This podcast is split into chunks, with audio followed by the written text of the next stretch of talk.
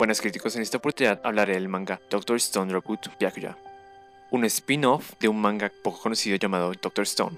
Este mini manga consta de 9 capítulos, por lo que lo resumiré lo mejor posible.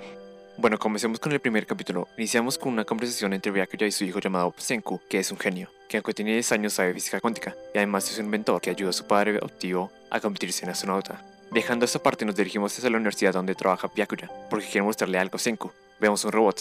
El primero es una maqueta espectacular llamada Rey 01. Y el segundo es un robot que tiene múltiples partes de computadores y parece un poco mediocre, llamado Rey 23. Déjeme decir que el dibujo es especialmente detallado y no solo eso, la historia vale mucho la pena.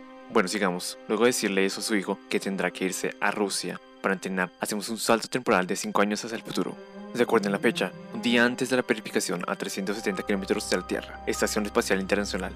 Ahí se nos presentan 6 personas más, Lilian Weinberg, una turista especial y una cantante, Samil Polkov, Yakov Nikitin, capitán, Darja y por último, Connie Lee.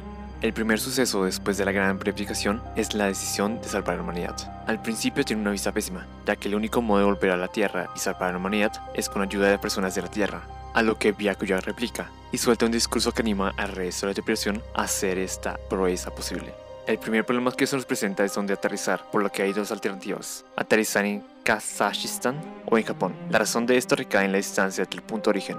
Al ver la posibilidad de ir a Kazajistán, deciden aterrizar en Japón, ya que tiene una infraestructura y una distancia entre el punto de origen de 18 kilómetros. Y aparte tiene el curso más grande que Senku. Al final del episodio se introduce el último protagonista, llamado Rey 37, un robot que ayudará a los humanos a realizar este gran logro. Y aquí termina el primer episodio.